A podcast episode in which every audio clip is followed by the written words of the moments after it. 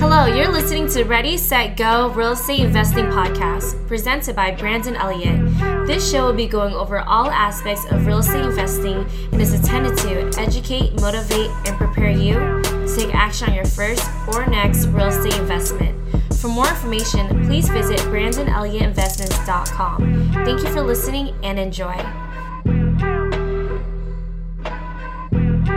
Welcome back, everyone, to Ready, Set, Go Real Estate Investing Podcast. I'm your host, Mr. Brandon Elliott. I'm excited today. We are recording live here. And, you know, Jeremy, he's been in the game since 2017 in New Hampshire, jumping into Florida, been in six other states as well, six other markets, over 400 off market deals.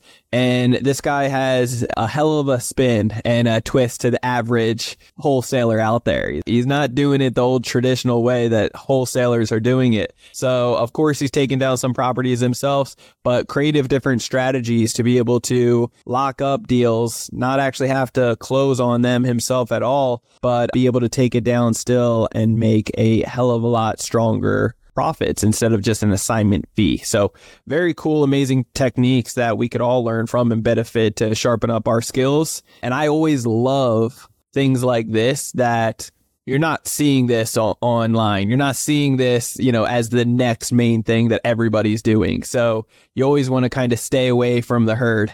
What's funny is fix and flip wholesaling, whatever it may be, that niche has been blowing up and so forth. And the old school techniques of marketing, like bandit signs, for example, I've started seeing those coming back and really like expanding and helping out in so many ways. So with that being said, just excited to have you on here today, Jeremy. How are you, man? I'm awesome, man. I'm very excited to be on your podcast today, Brandon. Thank you so much for having me.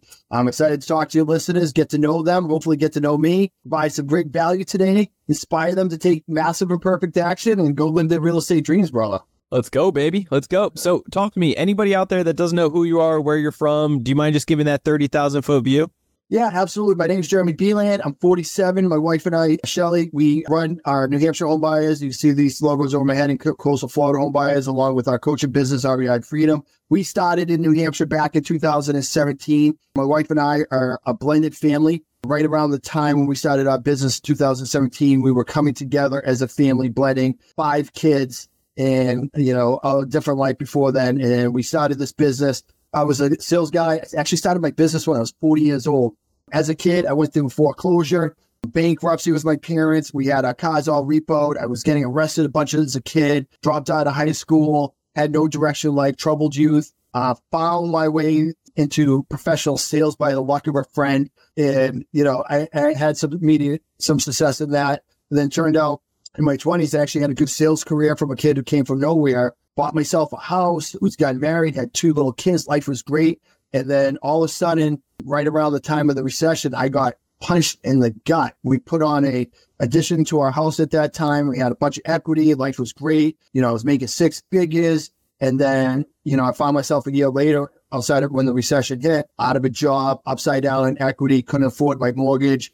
And I was, my whole world was collapsing right before my eyes, just like it happened to my parents when I was a kid. And I was just like, oh my God, I'm, I'm falling into the same trap. And it was really scary. And at this point, I was like 33, 34 years old. And I started learning about real estate investing at that time, realized that I had the entrepreneurial bug, read Rich Dad, Poor Dad. And back then, they didn't have podcasts like we do today. So my sales jobs, I would go to the library and rent like uh, CDs to throw in my car, and I learned about real estate investing and the you know the cash quadrant and stuff like that. So I was starting to get into it, but with the recession hitting the market the way it was, I had to put it on the back burner. I was in the risk of basically losing my house, couldn't find a work anywhere. I was losing everything that I had. And it was a really scary time. During that time, actually, after not being able to find work because, you know, you're young, but at that time, Brandon, everybody was looking for work. It wasn't just a housing crisis. It was a job crisis. And I couldn't find work anywhere because I didn't have a college degree, never mind a high school degree. So with that being said, I actually joined the military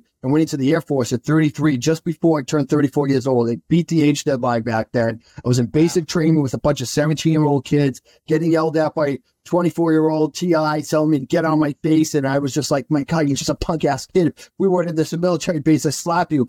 But I couldn't because they were my superior. So they were slapping me, so to speak. But anyway, you know, going into the military gave me a chance to re- rebuild my life. You know, I went in there really depressed, really worked on myself, came back out, was able to build my life back up, getting myself a sales job after a few years of really struggling. But during that time through the recession, because I knew enough about real estate investing, I did not lose my house to foreclosure. I actually had a real estate investor who's on my buyer's list today come and short sale my house.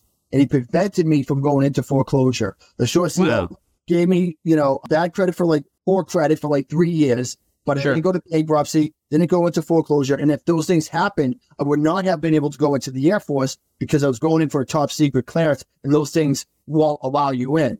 So he really saved me in a lot of ways. He saved me from losing my house, saved me to go into the Air Force, which is something I needed to do to like rebuild my life and get a reset button in my life. And then during that time, we had no money. So he was like giving us cash legally, like, hey, I'm to buy your refrigerator from you. I'm to buy your shed from you. I'm to buy your washer and dryer. He was giving us cash. And that was like food on the table, clothes for my kids, Christmas gifts. Like this real estate investor, like saved my world at that time. I have no idea to this day how much money he made on that house. All I know is he saved my world. And now I've been able to do that to other people hundreds and hundreds of hundreds of times over, and I'm very passionate about it. So, you know, going into my, you know, I started to build my life back up, and I'm going to wrap this up really quick here. So, I was getting into my late 30s, and I started seeing a lot of people like later on in their 40s getting let go of their jobs. You know, they've been working for a career for a long time. The company downsizes or sells, or they become replaceable. And all of a sudden, they're in their 40s, 50s, and they have to start all over again. After what I just went through the recession, I was like, I can't do this. If the, the company that I'm working for, I'm, I'm doing good. I'm doing six figures, still only kind of living month to month. My 401k isn't doing anything. I want to get into real estate investing. So I started listening to podcasts at this time, realizing like I wanted to do the jump, but I was afraid. So for yeah. like a year, I had like analysis paralysis, afraid of what to do or how to do it, had no money. And, you know, I eventually I decided that, you know what, I, am going to get into wholesaling. It's a, the lowest barrier of entry into this real estate space. Uh, I was listening to Wholesaling Inc. and Tom Krol, who was a guru at that time. And I love Tom, still a coach of mine today. And I basically took my townhouse that I was living in with my two kids and I sold it. I lived in it for two years. I sold it. It was the only thing I had money in.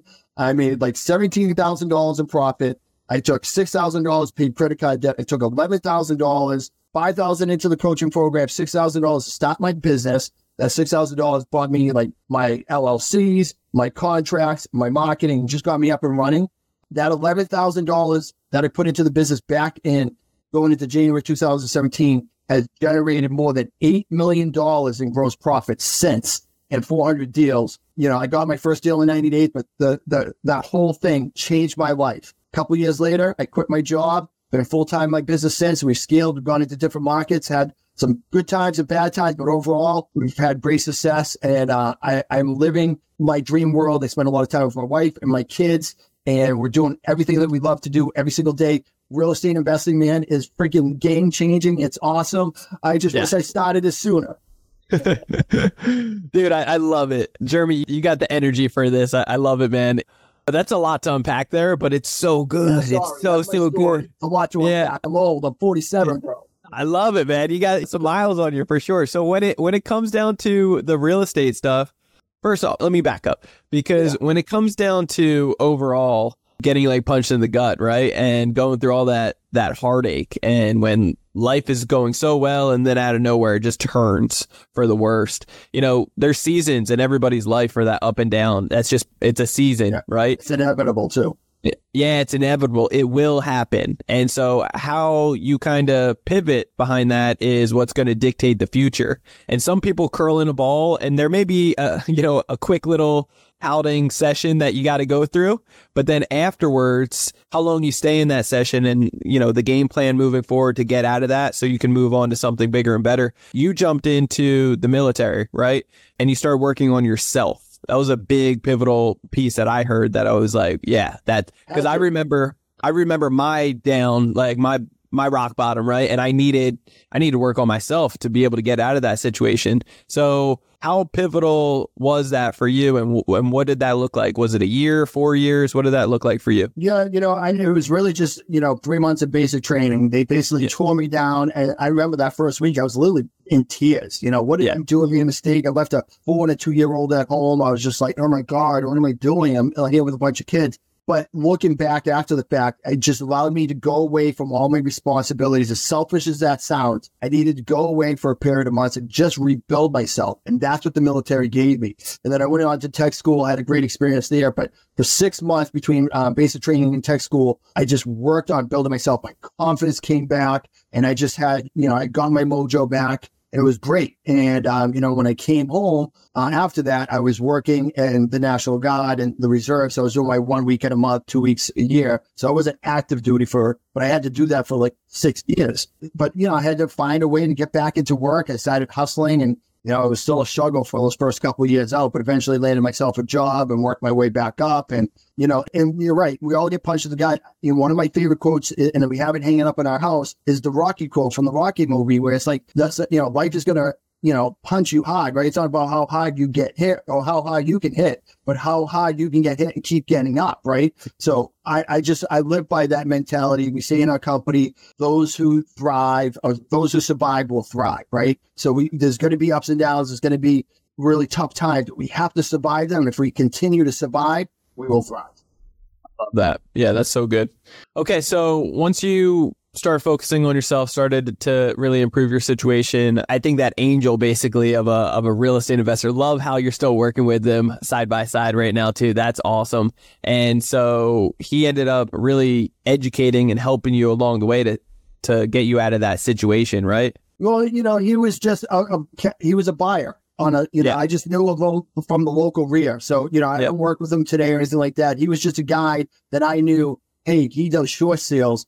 Hey, I'm going to call you. Comes out, talks to us, says, yeah, your, your mortgage company is a pain in the ass, but I have experience working with them. It's going to take time, but I can help you. I was like, sign me up because I, you know, all back then, like we were getting into a mortgage company, we were working through like whatever process they had. Then the mortgage company folded, and then we went to another mortgage company. It was like a, it was a disaster back then. But he was able to save save us. The house actually sold when I was in the military. He took care of everything for me, which was great. I had to give my, you know, my wife at the time power of attorney. She signed off on everything, but he literally saved us from foreclosure and bankruptcy. And, you know, within a few years, you know, my credit was right back to where it needed to be. It just, it was just, was just more of a speed bump rather than a pothole or a ditch or a cliff. Yeah. So talk to me. You, got into six markets. You you focused on wholesaling at first because that was like the lowest entry to get in. Yeah. What what did the education look like for you? Was it books, podcasts, YouTube? You know, all you, of the above. So you yeah. know, I, I, was trying to learn everything I could back then. But when I got into wholesaling Inc., Tom Krol, who was the coach at the time, said, "I don't want you to do anything except for listen to my podcast for an entire year." I don't want you guys getting shiny object syndrome or anything. So I did his program, got my first deal in 90 days. We got 5,000 bucks, which was the cost of the program.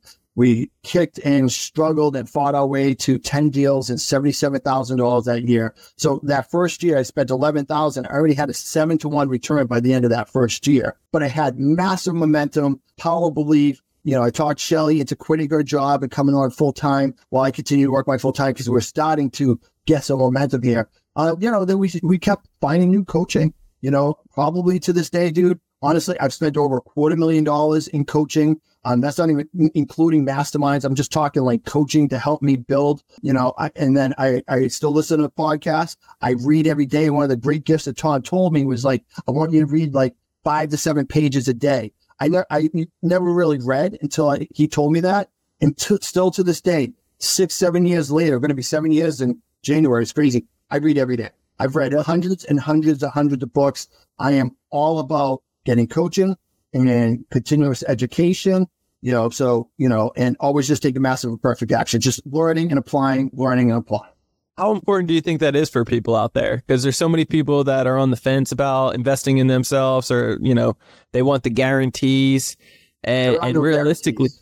Yeah, exactly. There's no guarantees in life, you know. No, there was no, no, guarantee that that everything was going right for you for so long, and then out of nowhere it turned for the opposite. So how are you going to deal with that? The, you can't control the market. You can't even control people. Like I can teach you everything you needed to do. I can't guarantee you're going to do it. You may yep. say you're doing it, but I can't tell. People say they're going to do stuff all the time and are disingenuous, and they don't fulfill their obligations. So, you know, sure. you can't ever guarantee anything. So there's yep. no guarantees in life. But with that being said, coaching and education is uh, the most important thing you know, it's one A, one B is taking action. Those two things really coincide together. You know, learn, take action, learn, take action. You can read all the books in the world and learn all the knowledge, but if you got analysis paralysis and don't take any action, that's terrible too. But you know, for me, I'm almost the opposite. I just go in head first, and you know, I got people behind me saying, "Wait, you got to learn something." Like, Lauren, heck with that. I'm just going to go do. You know, and then that I make mistakes that way. So it's trying to really find that balance for both but they're so, so important. And if you do that, invest in yourself in education and not just like in coaching, but invest in your health, uh, and invest into your emotional health, your, your mental health, your physical health, all those things. Like, you know, you need to be the best version of yourself so you can give everybody else the best version of yourself and be the best version. And it takes so a lot of work. You know, I read the Miracle Morning and going into 2019, it's been a game changer in my life. Morning routine every single day health, exercise, self, personal development every single day to start the day. Yeah, that's so good. I love that. So talk to me when it comes down to real estate now, you're in six different markets though. You're doing I was in six different markets. Okay. We're in two now. We're in Florida. Well, New Hampshire, Massachusetts is one. And then in okay. Florida. We were in Western New York for a long time, for a few years, had a lot of great success up in Buffalo, Rochester. Uh, we potted out of that market uh, at the end of last year, going into this year to open up Florida. Uh, Western New York is a great market, but it's very tough because it's an attorney state and it's really, really challenging. And, you know, we had a great team. You know, we actually had a great acquisition guy out there last year that did 74 deals. And, you know, it was just, but it, it's, it's really, really tough in an attorney state. We went into Wichita, Kansas for a period of time, got some good momentum, but the guy we were working with for acquisitions couldn't really weather out the storm. So after some moderate success, we decided to close that down. Went into Vegas, did one deal, complete disaster was in our market. So now we are in New Hampshire, Mass, which we've been doing for since 2017, and we opened up uh, Florida January this year, and you know now we have two million dollar markets. Love it. I love it, man. So talk to me. What does it look like in your business? You know, you mentioned you're not the traditional wholesaler. What does that mean exactly? So you know, your traditional wholesaler is all about you know. So we are 100% focused on acquiring properties direct to the seller. That's what our coaching program is about. That's everything we do. We, we're all about getting better at acquiring deals off market. So we spend all of our, a lot of our education, a lot of our resources, a lot of time, money, effort on buying properties off market. But when you get those contracts in traditional ways, you just have a handful of buyers that sign that contract over for some quick cash. We did that for the first year or two. Then we were building up buyers list, building up buyers list, and we started getting more buyers and we started creating a system where they compete against each other. We talk a lot about that in our coaching program. A lot of the local real estate investors actually are now all copy. Like I laid out the blueprint in New England. Everybody who does wholesaling, how they show properties, everything, they're all learned it from me. But imitations are, you know, the greatest form of flattery. So, you know, as weird as it is, I, I, I do appreciate that because obviously my system works. But it wasn't my system. It's just a system that I paid a coach to teach me. So with that being said, you know, we were just, you know, I was just struggling to get by. You know, we get like, you know, we're averaging like $20,000 an assignment, but it was costing us like $5,000 a deal. And, you know, that, you know, as big as our cash buyers were, they're always just nickel and diming us. And, oh, I don't want this deal. I don't want that deal. You know, oh, this doesn't meet our criteria. I don't like that town. I don't like the color of the house. And all this shit was just driving me crazy. And when it was when we went out to New York and we worked with Chris Naugle, we learned about private lending. I said, you know, we really need to learn about private lending. And then we did that. And at the same time, I learned about pre-marketing our properties on the MLS. So yeah. our partners today on our disposition side, our realtor and, you know, and our project manager, Tucker McCarthy, he came on as a, he got his license as a realtor. And I'm like, dude, I have an idea. This is what I want to do. So now rather than just having our cash buyers list look at the properties, we started taking these properties and we're special language vetted by our real estate attorney, vetted by the real estate commission here. We're going to pre-market these deals on the MLS. So not only our cash buyers are going to see it, but everybody's going to see it. And it changed us between that and having the access to private money to do double closes and takedowns and things like that. We went from $20,000 an average per deal to $35,000 average per deal overnight. And we've been pretty much sitting there ever since. I love that. So the creative strategies that you guys are using, it, there's a twist to it, right? So what a lot of others, they're just doing that assignment and then just kind of sending it out you guys are looking to take it kind of more just locking it up, not having to put anything down, but actually, you know, putting it right back on the market, remodeling or, or kind of lipstick on a pig if needed or nothing? Sometimes, not sometimes not at all. Sometimes we just put it Yep. up as is. We'll pre-market it as seen as it is. If we can sell it without putting money into it, great. We have to Yep. put a little money into it, great. You know, really what came was I didn't want to be a CBE, a cash buyer employee. Yeah. And, you know, and then I basically become like I was in the Air Force, you know, some yelling at my TI, hey, go get me a deal that meets my criteria. Then I tell him I want 10. He's like, I'll give you six. No, I want 10. I'll give you 6,500 or I'm not doing it. Right. And I'm the one spending all the time, money, and effort to get the deal. But I'm also the one spending all the time, money, and effort to get the deal to closing because distressed sellers have a lot of stuff that needs help with. We're providing a lot of value. There's a lot of time involved, a lot of emotion involved, a lot of resources involved. And they don't see that and they don't respect that. And, they, and I felt very disrespected by cash buyers. Felt like they gave no value. Oh, you just, I flip houses. I am the cash buyer. I am almighty. You know, they're just a little pissy pissant wholesale. Just give me the deal and go away. That's kind of how I felt. Probably wasn't accurate, but that's how I felt. And I said, you know what? I'm just going to start taking control of this. I don't need you. I'm going to take control of my properties. I'm the one who built this like machine to Machine. generate these deals, right? Yeah. You know, I built this team. I built this marketing. We bring deals. We're the only successful wholesaler to do this for years outside of a few people in New England. More people doing it now, but for years, we're like the only one around. So I said, you know what? I'm just going to put on the MLS. I don't need you guys. And then we started selling it to like traditional buyers. You know, somebody who wanted to fix it up for the first time home, somebody who wanted to downsize. It, it didn't even matter. There were just people everywhere wanting to buy these houses. It did, sometimes there were cash buyers on the MLS willing to pay a lot more than the cash buyers who wanted to buy off market. It just changed everything for us.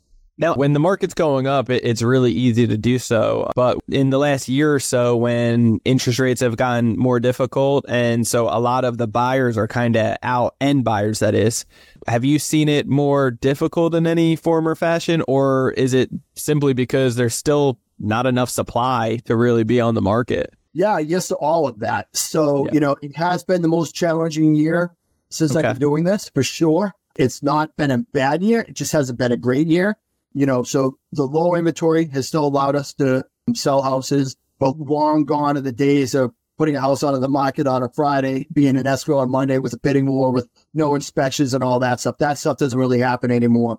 We're giving concessions sometimes. We've never had to give concessions until this year. So some of those things are happening. You know, I would say that our deal size has gone down a little bit on the back end. Our cost for acquisition has gone up because marketing is really expensive these days. Our biggest challenge, though, really more than anything, because, you know, we've done a good amount of deals this year, but it has gone down from previous years. And the reason why is because there's a whole bunch of people rate locked in their homes. So, you know, a lot of the people we would work with were people who were older that had equity in their homes. The house was in rough shape. They want wanted downsize, but now they can't afford to downsize because of the rates, right? So they can sell their house, get this, and move into something less for the same amount of money or pay more. That doesn't help them. They need to lower their cost of living and downsize. And we've eliminated almost all of that population from uh, what we used to buy. That was a good chunk of houses that we would buy every year. So now we really just are working with people who truly distress, you know, bad tenants, pre foreclosure, tax delinquency, you know, people that need to move, tired landlords, uh, as I mentioned with bad tenants, on inherited and probate houses, really just those. So it's definitely shrunken down from an acquisition side. But I feel as we go into 2024 and rates are going to start slowing down, being an election year, I don't think 2024 is going to be a great year, but I, I anticipate it being much better than 2020. Sure. No, I agree. So you have kind of like a step by step that you you've been able to help out a, a bunch of people kind of in the past, right? Yeah, yeah. So if you guys want me to talk about it real quick, I could talk to you about a real brief overview of our Yeah. top five techniques for bigger deals, more deals, and less cancellations. Let's go, baby. Come on. All right, all right.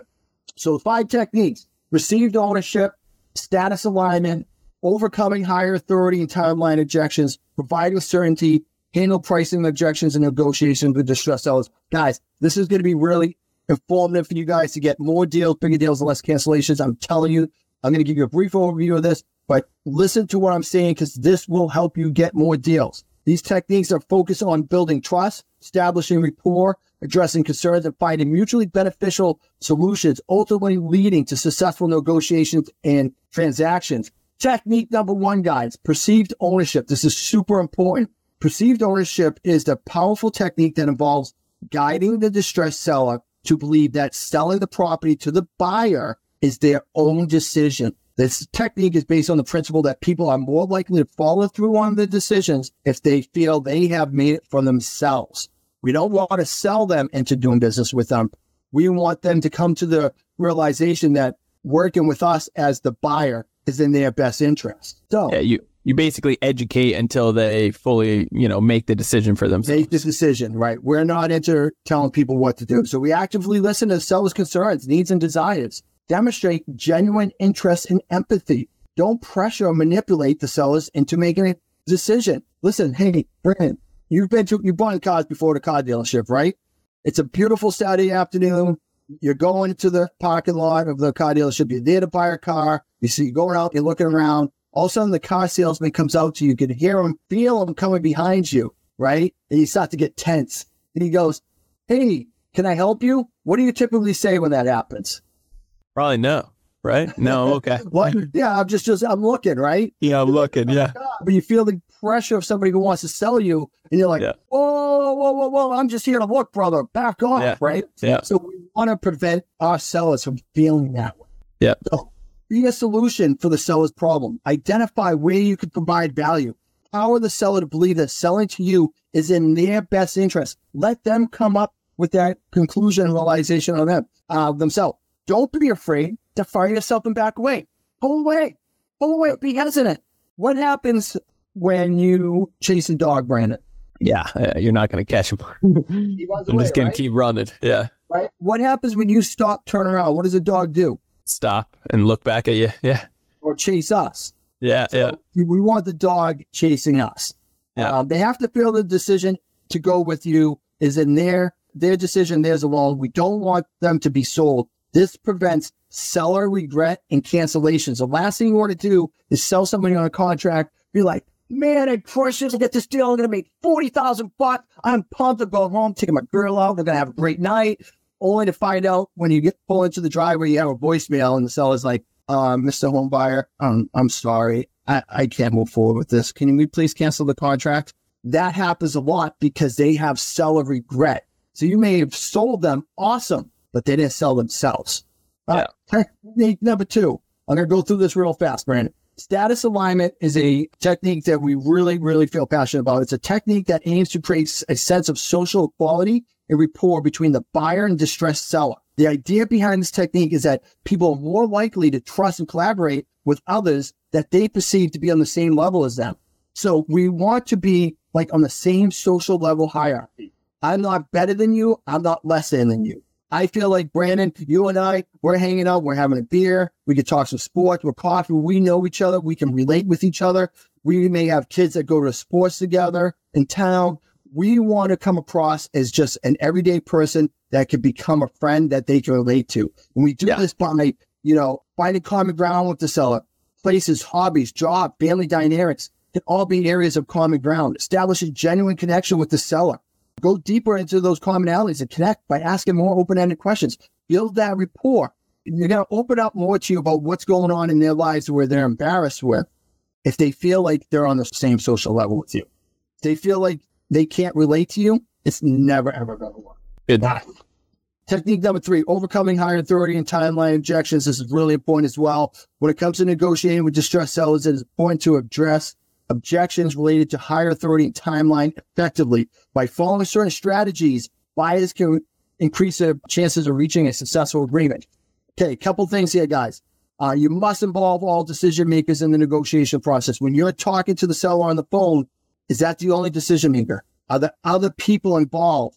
If there's other people involved, a husband, a wife, an aunt, an uncle, a sister, a roommate, whatever it is, you need to make sure that everybody is there at their meeting and appointment together. You have all decision makers there at once. Because if you don't, you're going to get one person on the uh, who agree with you, and the, the others are just not going to be on the same page. Ask questions how they feel about selling, how the other people would feel about selling the property. Are there any family or partner discord or disputes going on, especially with probate inheritance, right? It can be crazy. Make sure all decision makers have a clear understanding of all the next steps.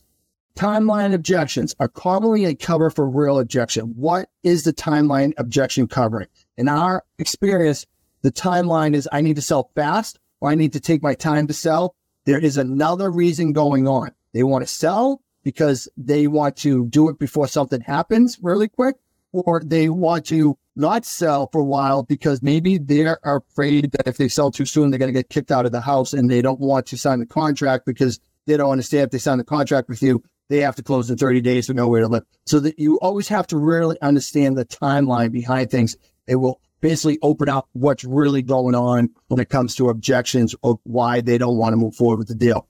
But two more and we'll wrap this up, Brandon.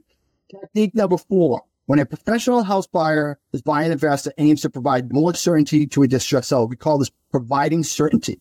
They can employ several techniques to build trust and confidence. Listen, I told you guys about the uh, real estate investor early in this podcast about how he short sale. That guy provided certainty to me. I, you know, he made him seem like I can take care of you. I can get this deal done. And that's all I needed. Again, I don't know how much he made on my house. He could have made hundreds of thousands of dollars. I don't care.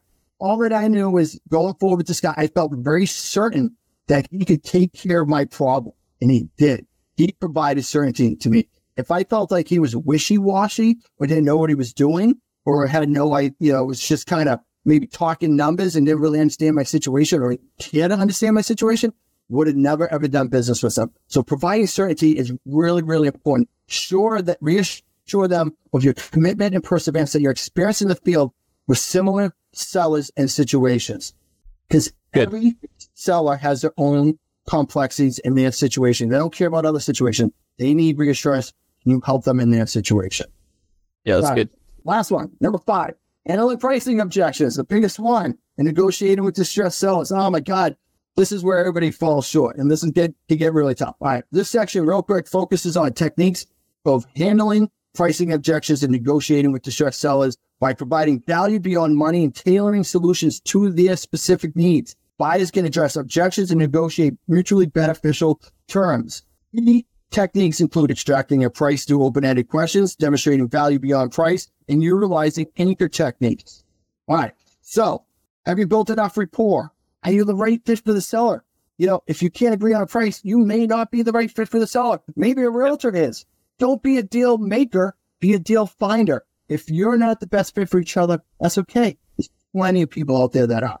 Um, don't make the conversation negotiation about the numbers. A lot of people fall short of this, Brandon. They go in, they're like, hey, right, I walked around your house and needs a new roof, new kitchen. The best I can do is 150,000 bucks.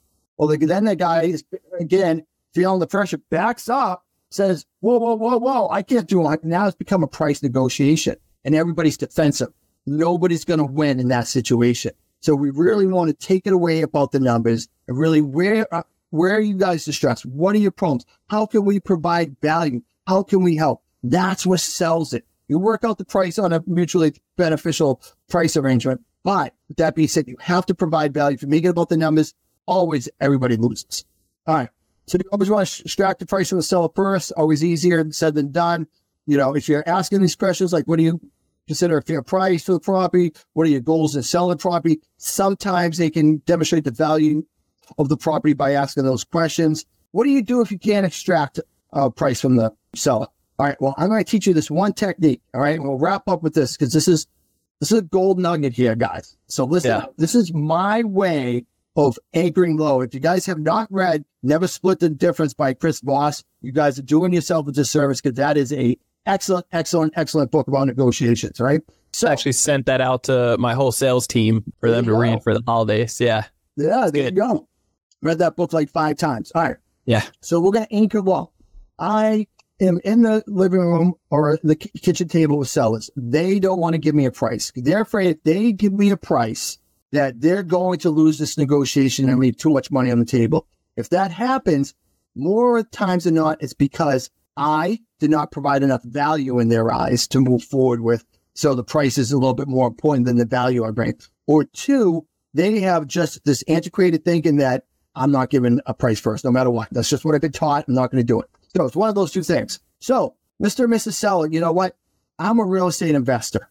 I can give you a price, but I want to make money. And honestly, I want to make as much money as possible. There's a lot of risk in this industry. So like, I'll tell you like a dollar, you know, do, so I'm happy to give you a price first, but in my experience, Mr. and Mrs. Sell, what happens is I give you our price and we've built all this rapport. We've been sitting down talking for an hour and we've become friends.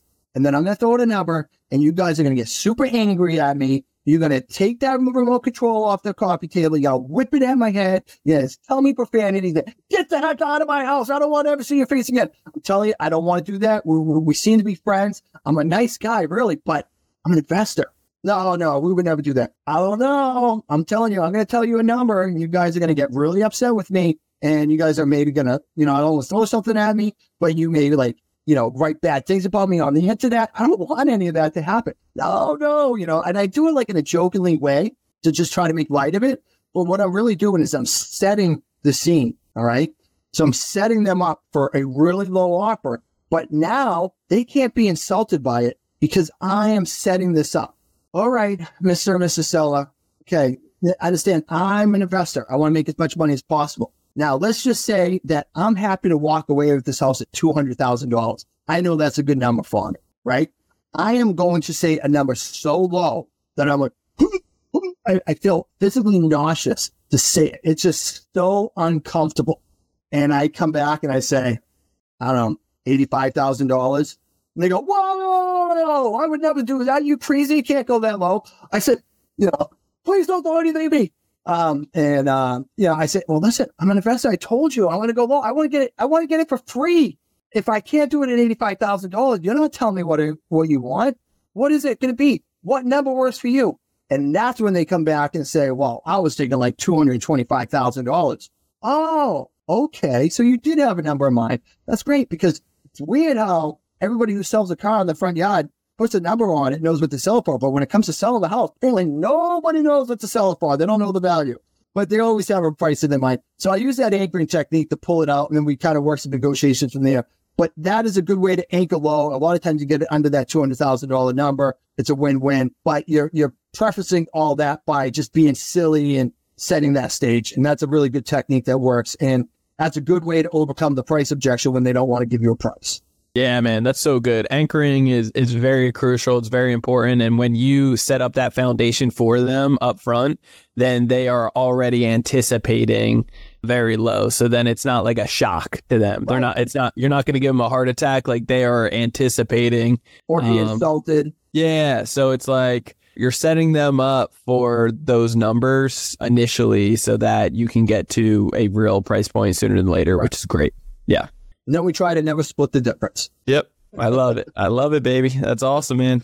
So talk to me. What does the future look like for you guys? You guys are doing amazing things right now, growing, yeah, scaling. So, you know, we're, we're building our house buying businesses. We, we just hired down in Florida, second sales guy. We are on the scale mode and grow mode in both of those. We built our REI Freedom Coaching Program where we teach a lot of techniques that I just went over at a much more in-depth role. We have Dan, our sales coach, who's amazing. He's done 600 deals himself personally. He just walked up five deals last week and this week still actively as an acquisition manager.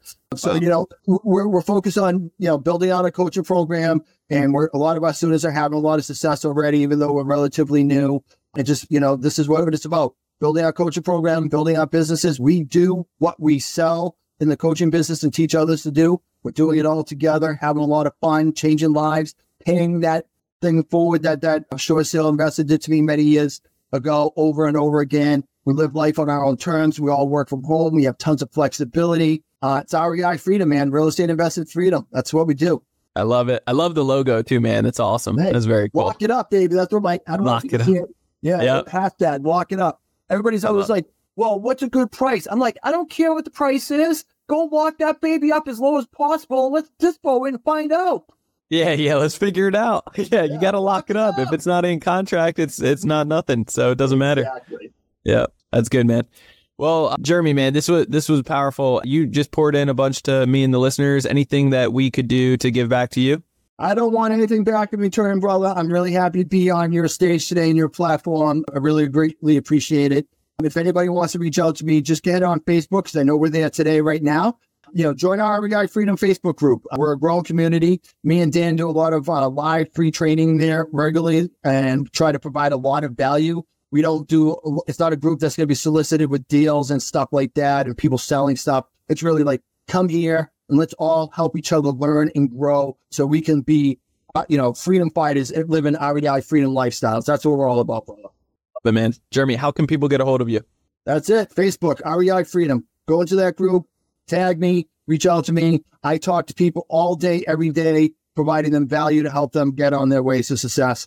You know, I'm very happy to do that. Dan is too. Listen, guys, like really reach out to us. We're happy to talk to you and help you on your journey. Love it. Yeah. Well, guys, you're going to want to do that. Reach out to Jeremy and, and Dan on the Facebook group. Uh, just a wealth of knowledge. They're actively doing it and can lead by example, and you guys can learn a ton from them as well. So, I hope you found tons of value in this one, like I have. If you haven't already, make sure you hit that subscribe button so you get the newest notification every Monday when the episodes drop. Leave that five star review. Greatly appreciate all the love, all the support recently. You guys are amazing. And if you haven't left that five star review, do that today. Do it now. Um, Be in action. Do it now. Do it now. Come on. And then if you want to get a hold of me, you could do so on Instagram. It's Brandon Elliott Investments. Otherwise, on Instagram as well, Credit Counsel Elite. If you want to get a hold of me on Facebook, facebook.com forward slash Brandon Elliott Investor. And then on Credit Counsel Elite, if you haven't already checked out what we can teach you how to do, we're teaching business owners just like yourself how to get up to 500,000 every six months at 0% interest. Yeah, yeah yeah, baby, getting a ton of funding so that you can grow and scale your company. So if you haven't already, watch our 10 minute video to answer a bunch of your questions. You'll have a lot of new questions. You can sit down to get a second opinion with our team, and you should do that today. So by all means, check out creditcounselelite.com. That's www.creditcounselelite.com, and we will see you on the next one. Till next time, guys. God bless. Jeremy, appreciate you, brother. Happy holidays, man. This has been another episode of Ready, Set, Go Real Estate Investing Podcast, brought to you by Brandon Elliott. For more information, please visit BrandonElliottInvestments.com. Also, please don't forget to like, share, and leave a comment below. Thanks again for joining. Until next time, God bless.